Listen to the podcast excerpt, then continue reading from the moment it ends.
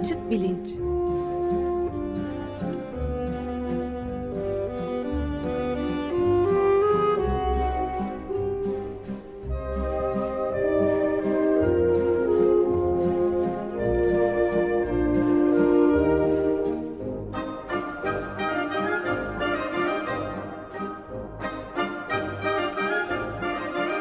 Güven Güzeldere ile bilim ve felsefe sohbetleri. Günaydın Güven Bey, merhabalar. Günaydın Ömer Bey. Açık Bilinç'te felsefe serisine devam ediyoruz bu haftada. Şimdi Ortaçağ felsefesi üzerine birazcık konuşacağız. Konuğumuz da Levent Kavas. Siz takdim eder misiniz lütfen? Tabii Doktor Levent Kavas Yeditepe Üniversitesi Felsefe Bölümünde e, öğretim üyesi. E, ilgi alanları eski çağ felsefesinden orta çağı da kapsayarak e, günümüz felsefecilerine kadar uzanıyor. Lisansı Hacettepe Üniversitesi'nden, yüksek lisansı ve doktorası Orta Doğu Teknik Üniversitesi'nden.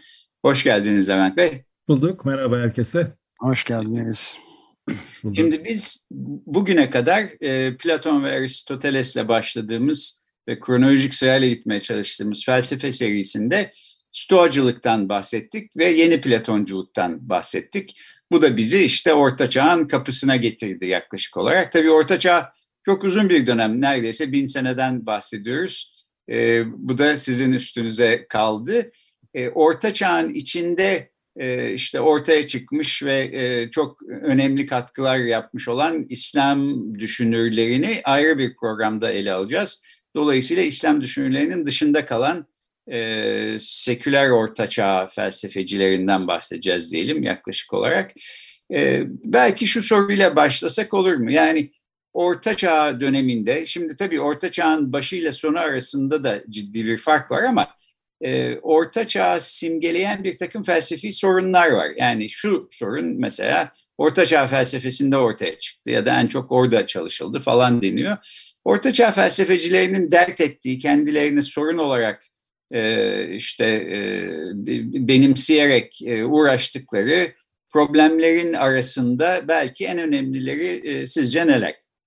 Şimdi şöyle başlayalım. Şimdi Orta Çağ denince genel olarak akla hemen tümeller tartışması gelir. Ama tümeller tartışması birçok bakımdan Orta Çağ'ın geneli düşünüldüğünde ikincil bir tartışma vardır. İnsanların başka dertleri vardır. O dertleriyle ilgili tartışmaların bir yanında o hep yer alır. Oraya girmeden önce bir orta çağ deyince tam ne anlıyoruz gibi bir şeyden yani felsefenin orta çağ deyince batı için ne anlıyoruz gibi bir şeyi belki söylemek gerekir.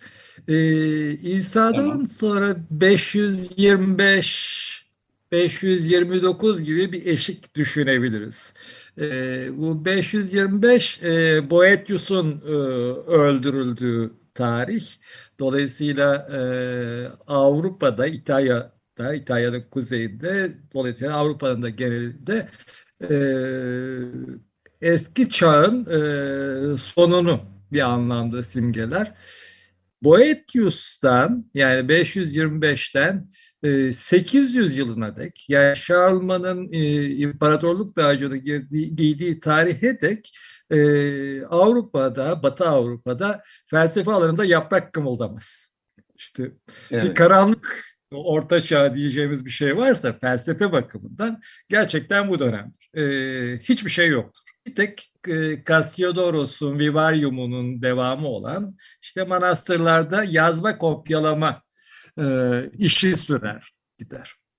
Öbür yan 529 e, yılında Bizans e, Doğu Roma'da e, Atina okulunun kapatılmasıdır. İşte Damaskios e, dönemi. Damaskios'ta ya, e, öğrencileri Simplikios e, imparatorun e, pagan öğretinin Roma topraklarında öğretilmesini, yayılmasını yasaklamasıyla göçerler, sağ sahillere sığınırlar. E, işte bugünkü Bağdat'ın kuzeyinde Kıttestifon Selevkeya denen ikiz kentler o Dolayısıyla Bizans'ta da e, kurumsal bir e, öğretim biçimi olarak eski çağ felsefesi geleneği sona erer. E, bu Orta Çağ'ın e, başlangıcı olarak e, düşünebiliriz. Kurumsal felsefe öğretiminin sona ermesi. Evet. Tabii İskenderiye de var ama İskenderiye muhtemelen bu tarihten çok önce e, kurumsal yapısını yitirmişti. Yani o e, 641-642'de e, İskenderiye e, kütüphanesinin yakılması, İslam toprağı olmasıyla birlikte biraz e sonradan uydurma bir öykü gibi görünüyor. Neyse. 800 yılına e, geldiğimizde e, Avrupa'da ilk kez e, felsefe metni e, diyebileceğimiz bir şey ortaya çıkar. E, Charleman'ın e, saray evrakının arasında ortaya çıkar. Fredugis, Fredegisus birçok adı e, biçimde yazılır adı e, adlı bir keşiş Alcuinus'un öğrencilerinden birinin yazdığı bir mektup vardır. Yokla karaltılar üzerine mektup e, diye. Bu bize e, Orta Çağ'ın geri kalanında tartışılacak birçok e, şeyin e, çekirdeğini veren, e, bugün geriye baktığımızda felsefece çok ham olabileceğimiz ama e, ondan önce bir 300-350 yıl e, yaprak kımıldamadığı için e, çok ilginç e, bir metindir. Firulugis özette e, yok, vardır, gölgeler de vardır gibi e, tuhaf bir şey e, söyler e, bize o metinde. E, bunu söylerken de e, ikili bir uslamlama kullanır. Birincisi e, felsefeci diyebileceğimiz e, bir uslamlama. İkincisi kutsal metinden e, gelen, ona dayanan bir uslamlama. Felsefeci uslamlamada esas olarak şunu söyler. E, nihil Latince yok ya da hiç e, bir addır. E, her ad e, bir şeyi imler. E, bir şeyi imlemesi için o şeyin olması gerekir. Yok, nihil bir şeyi imlediğine göre imlediği şeyin olması gerekir. Öyleyse yokun olması gerekir. Bu evet. çok ilginç, çok hoş bir örnektir. Çünkü ta Okkamlı William'a dek yani 14. yüzyıl başına dek e, sürüp gidecek bir tartışmanın e, ilkel e, biçimini içerir. E, bu tartışma tümeller tartışmasının da altında yatan e, bir tartışmadır. Sözlerin e, anlamları nasıl geldiği e, tartışması. Bir şey bir şeyi nasıl imler tartışması. Bununla ilgili tartışma yordamlarının da ipucunu verir bize. Bir felsefece tartışma bir de e, tanrı bilimci, ilahiyatça, dince, e, ö, dinsel öğreti bakımından tartışma. Bütün ortaçağ e, felsefe metinlerinde bu iki e, ayağı görürüz. Benzer bir şey İslam dünyası için de geçerlidir elbet. İslam dünyasındaki felsefe metinlerinde de en azından e, İbn Rüşd Gazali e, tartışmasındaki eşeğe kadar e, bu ikili yapı e, göz önündedir. Bu ikili yapıda bizi Orta Çağ e, boyunca e, felsefe denen şeyin e, nasıl anlaşıldığı, felsefe tasarımının nasıl bir şey olduğuna götürüyor. Biz yeni çağ başından itibaren ya da en azından e, Descartes, Leibniz'den itibaren felsefeyi salt ussal Dolayısıyla yalnızca kavramlara ilişkin e, bir etkinlik e, ya da kavramları içeren bir uslamlama e, etkinliği olarak e, tasarlanır. Orta Çağ için bu ancak e, 12. yüzyılda sonra 12. yüzyılda itibaren söyleyebileceğimiz bir şeydir. Batı Orta Çağ için. Doğu için yani İslam Orta Çağ için e, Farabi ile ya da en azından İbn Sina ile başlatmamız gereken bir şeydir. Burada da e, en temel eksen e, felsefenin e, neyle yapıldığına ilişkin e, soru.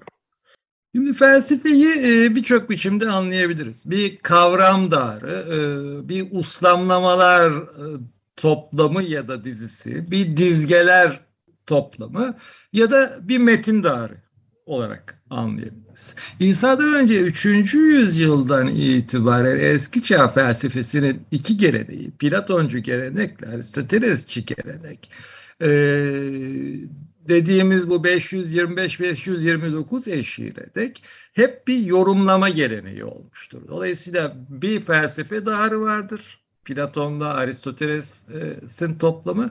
O dağarın açımlamaları e, onun uzantıları biçimini almıştır. Yeni çağın başında e, yani 12. yüzyıla dek felsefe e, böyle yapılmaz. Felsefe tam tersine ortaçağ imgemizde pek görülmeyecek biçimde bizim pek ayırt edilmemiş biçimde salt kavramsal bir etkinlik olarak baştan başlar. Ama 12. yüzyıldan itibaren e, Aristoteles dağarının sonra daha geç 14. yüzyıl, 15. yüzyılda hatta Platon dağarının ortaya çıkmasıyla felsefe bugün orta çağ imgemizi belirleyen o skolastik, o okullu e, biçimine e, dönüşür. Kavramsal, sat kavramsal etkinlik sürmekle birlikte felsefe bir yorumlama etkinliği ne de dönüşür. İşte o zaman e, Aristoteles'e e, göndermeyle ipse dixit, kendisi diyor e, hocanın gibi bir anlayış ortaya çıkar. Dolayısıyla 12. yüzyıla dek yani üniversitelerin oluşumuna dek e, felsefe, ortaçağ felsefesi e, bağımsız düşünürlerin bağımsız kavramsal etkinliğidir. E, batı için. İşte temel sorunlar da buradan ortaya çıkar. Ee, şimdi bununla ilgili olarak ellerinde pek bir şey olmamasını da bir e, neden olarak görmemiz gerekir. Tümeller tartışmasını başlatan e, tartışma e, aslında Porfirios'un Eisagoges'inin başında ortaya attığı, atıp bir yana bıraktığı bir tartışmadır. Boetius'un Porfirios'a yazdığı açımlamada e, daha e, berraklaşır. Soru şudur. Tümeller, genel terimler diyelim. Tabii bunu tam nasıl dile getirdiğimiz tümeller tartışmasının e, tam odağında yer alan bir şeydir. Dolayısıyla kavram, e, terim falan derken bile çok dikkatli olmamız gerekir. Tümeller e, nesnelerde midir? Kendi başlarına şeyler midir? Yoksa yalnızca düşüncede midir? Gibi bir soru soruyor e, Porfirios. Ama bunu ben şimdi incelemeyeceğim. Bu ancak e, Aristoteles metinlerine tekrar e, dönüldüğünde, Aristoteles metinleri tekrar e, okunur olduğunda e, yeniden alevlenecek bir tartışmadır. Genellikle felsefe tarihleri e, bu konuda Orta Çağ'a e, üç ana akıma ayırırlar. Gerçekçiler, e, kavramcılar, e, adcılar. Şimdi bu tutumlara e, e bir bakalım isterseniz. Tamam ben araya girip bir tümel nedir e, sorusunu da sorabilir miyim? Yani felsefi uzun bir analiz için değil bu tabii kendi başına e, derin bir sorun ama tümel e, sözcüğünü ya da terimini hiç duymamış birisinin anlayacağı bir biçimde e, gerçi bunu herhalde açıklayacaksınız bu üç düşünce okulundan bahsederken. E, evet. Nedir bir tümel? Ne, ne anlayacağız tümel dendiğinde? Ben de buna ilaveten bir şey sormak istiyorum. Hem tümeli ben de soracaktım. Bir de Levent Bey şey dediniz yani 800 yılları civarında milattan sonra bir 300-350 yıl yaprak kımıldamadı. Hiçbir şey olmadı felsefi anlamda dediniz. Bunu nasıl izah, ne demek bu? Yani tahayyül etmek, düşünmek bile zor. Biraz daha açımlayabilir miyiz? Düşünülmüyor mu? Metin üretilmiyor. Hiçbir şey yapılmıyor mu? Ne demek bu? Ee, bu söylediğim e, ikincisinden başlayalım Ömer Bey e, sorduğunda. Bu söylediğim e, Avrupa'nın batısı için e, geçerli. Evet. E, Bizans için e, değil. Bizans'ta metinler var, okunuyor, paylaşılıyor, açımlanıyor falan. E, ama e, Batı'da e, bir kere e, kuzeyden gelen e, istilalarla e, ve Roma'nın batıdaki kurumsal yapısının çökmesi ya da parçalanmasıyla okur yazarlık e, düşüyor. E, şimdi felsefe gibi, e, sanat gibi bir takım etkinlikler e, biraz e, finansmana da bağlı e, etkinliklerdir. Dolayısıyla bunları destekleyecek kurumsal yapılar ortada kalkınca nedenlerden biri bu.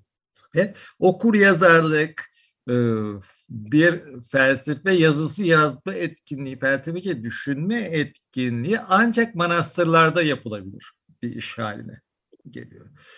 O kadar bir gerileme var ki Şalman okullaşmaya gittiğinde 8. yüzyılın sonunda e, okullarda ders verecek kimse bulamadığı için e, o, bu okulları, kurumsal yapıları korumak için Alcuinus'la e, çömezlerini İrlanda'dan getiriyor.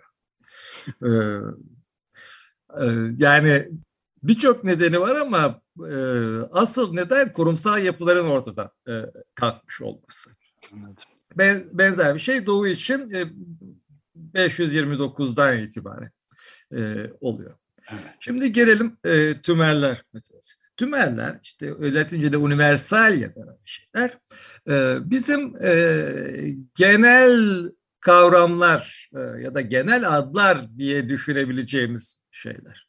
Ama tam asıl sorun bunları genel kavramlar olarak mı, adlar olarak mı yoksa kendilikler olarak mı anlamamız gerektiği. Bunun e, ilginç bir biçimini hmm, İslam dünyasına girmiyoruz diyoruz e, gerçi ama e, orada çok önemli bir e, ipucu var e, bizim için. İbn Sina'nın e, metafizikasında yani doğa ötesi metninde buluyoruz atlığı tartışıyor. İbn Sina orada diyor ki atlığın bir tanımı var. Bu tanım e, diyor e, bir kere kendi başına bir şey değil. Bir nelik ama e, bir kendilik değil. Yani var olan bir şey değil. Tabii burada hepsinden ne anladığımız da Şimdi eski çağa gittiğimizde e, Platon'un Sokrates'i bize hep şunu soruyor. Yani işte bir iyi var, şuna iyi buna iyi diyoruz. Yani de iyinin kendisine iyi ne? Çünkü ancak o iyi sayesinde ona iyi diyebiliriz. Tek tek şeylere iyi diyebiliriz. Dolayısıyla bu iyiliğin kendisi diyebileceğimiz, iyinin kendisi diyebileceğimiz bir nelik olması gerekir. Ama işte bu nelik kendi başına bir şey mi değil mi ee, sorun ortaya çıkıyor.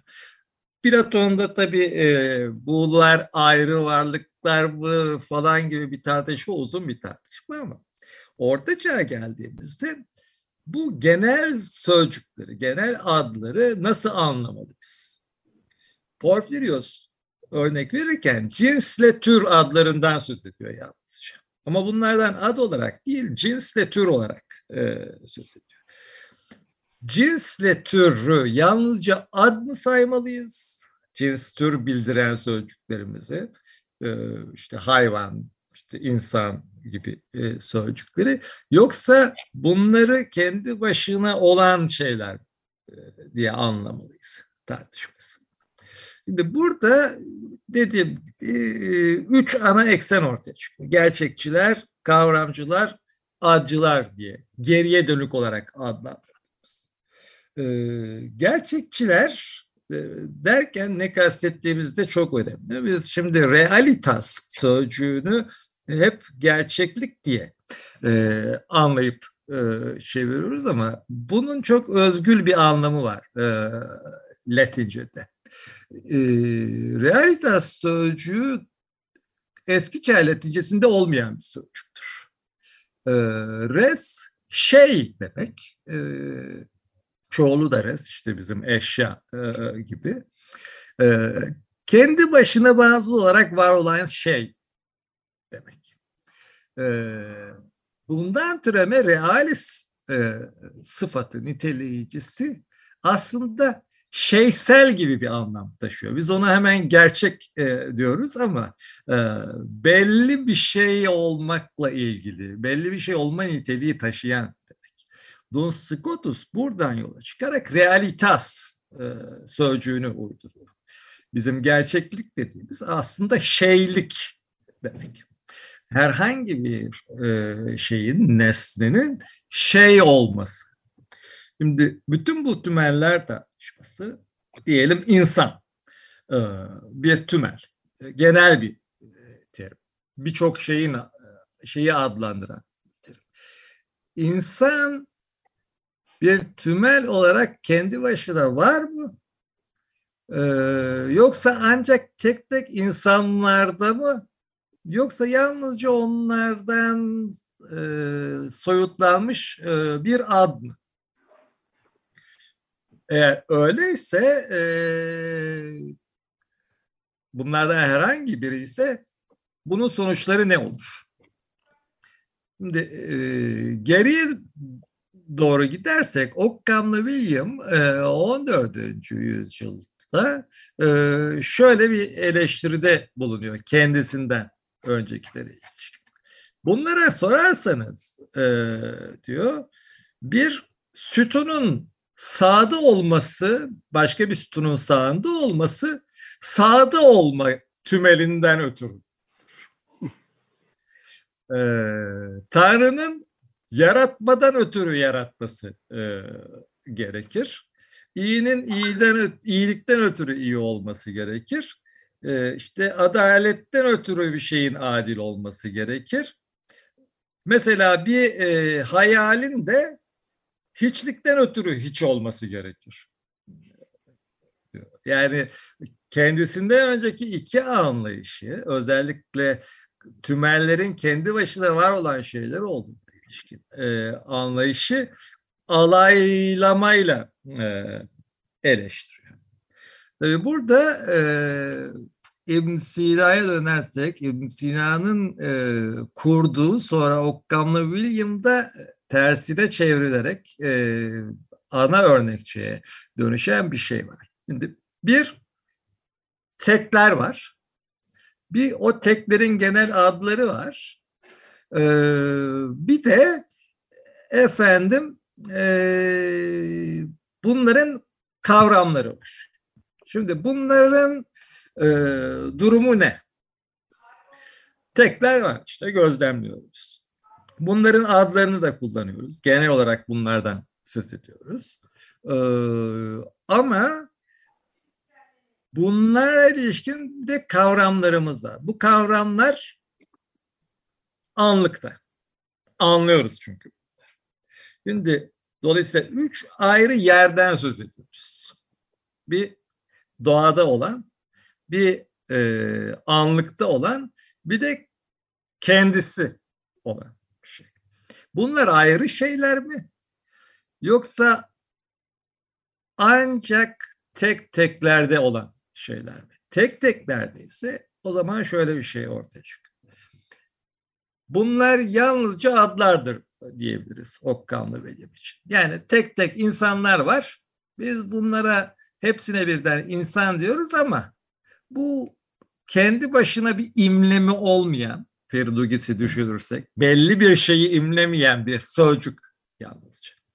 Bunu ilk dile getiren kişinin Roscellinus olduğu anlaşılıyor. Ee, ama Roscellinus'un hiçbir metni yok elimizde. Ancak Anselmus'un onu eleştirirken e, yazdıklarından e, biliyoruz Roscellinus'un böyle bir şey e, dediğini. Şimdi eğer tek tekler dışında hiçbir şey yoksa e, şöyle bir sorunla e, karşılaşıyoruz. Tanrı'nın e, yarattığı tek tek şeylerden söz ediyorsak Tanrı bunları nasıl tasarlayıp yaratmış olmalı o zaman? Her birini tek tek mi tasarlamıştır? Yani biz Türkçe'de deriz ya hani Allah özenmiş de yaratmış e, gibi. Yani her bir şeyi tek tek biricik e, kendisi olarak yaratıyor mu? E, öbür türlü e, düşünürsek Tanrı da bunların tasarımı vardı.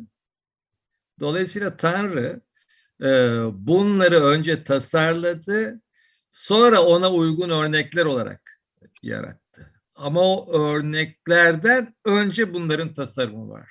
Dolayısıyla geneller, tümeller teklerden önce var.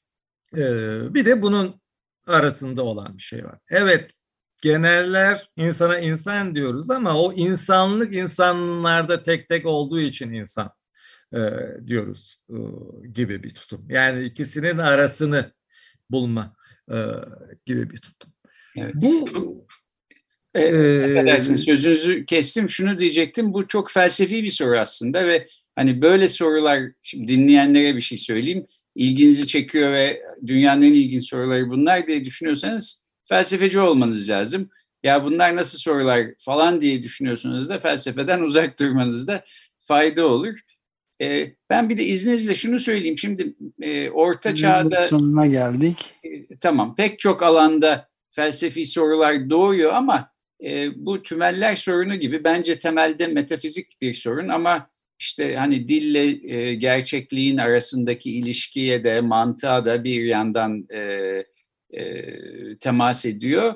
Bir yandan da tabii teolojik yani ilahiyatla ilgili, din felsefesiyle ilgili sorular da gündeme geliyor. Çünkü Orta Çağ'ın içinde e, işte biliyoruz ki Roma İmparatorluğu Hristiyanlığı benimsemiş. Dolayısıyla Hristiyanlık önemli bir yer e, kazanmaya başlıyor. 7. yüzyılda da İslam'ın çıkışı var. Bunların hepsi Orta Çağ'ın içine denk geldiği için e, o tür soruları da e, önemli e, hale getiriyor. E, Levent Bey aslında şimdi sözünüzü siz bitiremeden ben kestim ama isterseniz vaktiniz olursa bir program daha yapalım. Gelecek hafta devam edelim çünkü e, Orta Çağ felsefesinde tümeller sorunundan tabii başka sorular da var. Üstelik tümelleri bile tam yeterince sonuna kadar getiremedik. Önemli sorular çok geniş bir dönemden bahsediyoruz. Böyle yapsak olur mu? E olur yani benim için hava hoş. E, yalnız bitirmeden şunu söyleyeyim. Bu tümeller sorunu işte siz de dediğiniz gibi e, bir yandan metafizik bir soru tabii yani e, yani varlık felsefesiyle ilgili bir sorun ama bir yandan da bir mantık sorunu. E, dolayısıyla birçok bakımdan Orta Çağ metinlerini okurken hani İbn Sina'yı ya da e, diyelim Occam'lı William'ı okurken yer yer Frege ya da Wittgenstein e, okuyor gibisiniz. Evet. E, tartıştıkları sorun çok benzer bir sorun aslında. Evet, dolayısıyla Orta Çağ felsefesinde e, ardından gelen dönemlerin sorunlarını bir şekilde e, öngören bir e, durum da var. Peki şimdilik burada bir virgül koyalım. Haftaya aynı bıraktığımız yerden devam edelim isterseniz. Bugün konuğumuz Yeditepe Üniversitesi Felsefe Bölümünden Doktor Levent Kavas'tı. Kendisiyle Orta Çağ felsefesine giriş yapmış olduk. devam edeceğiz haftaya. Çok teşekkür ediyoruz Levent. Çok teşekkürler Levent. Ben teşekkür ederim. Sağ olun. Görüşmek üzere. Hoşçakalın.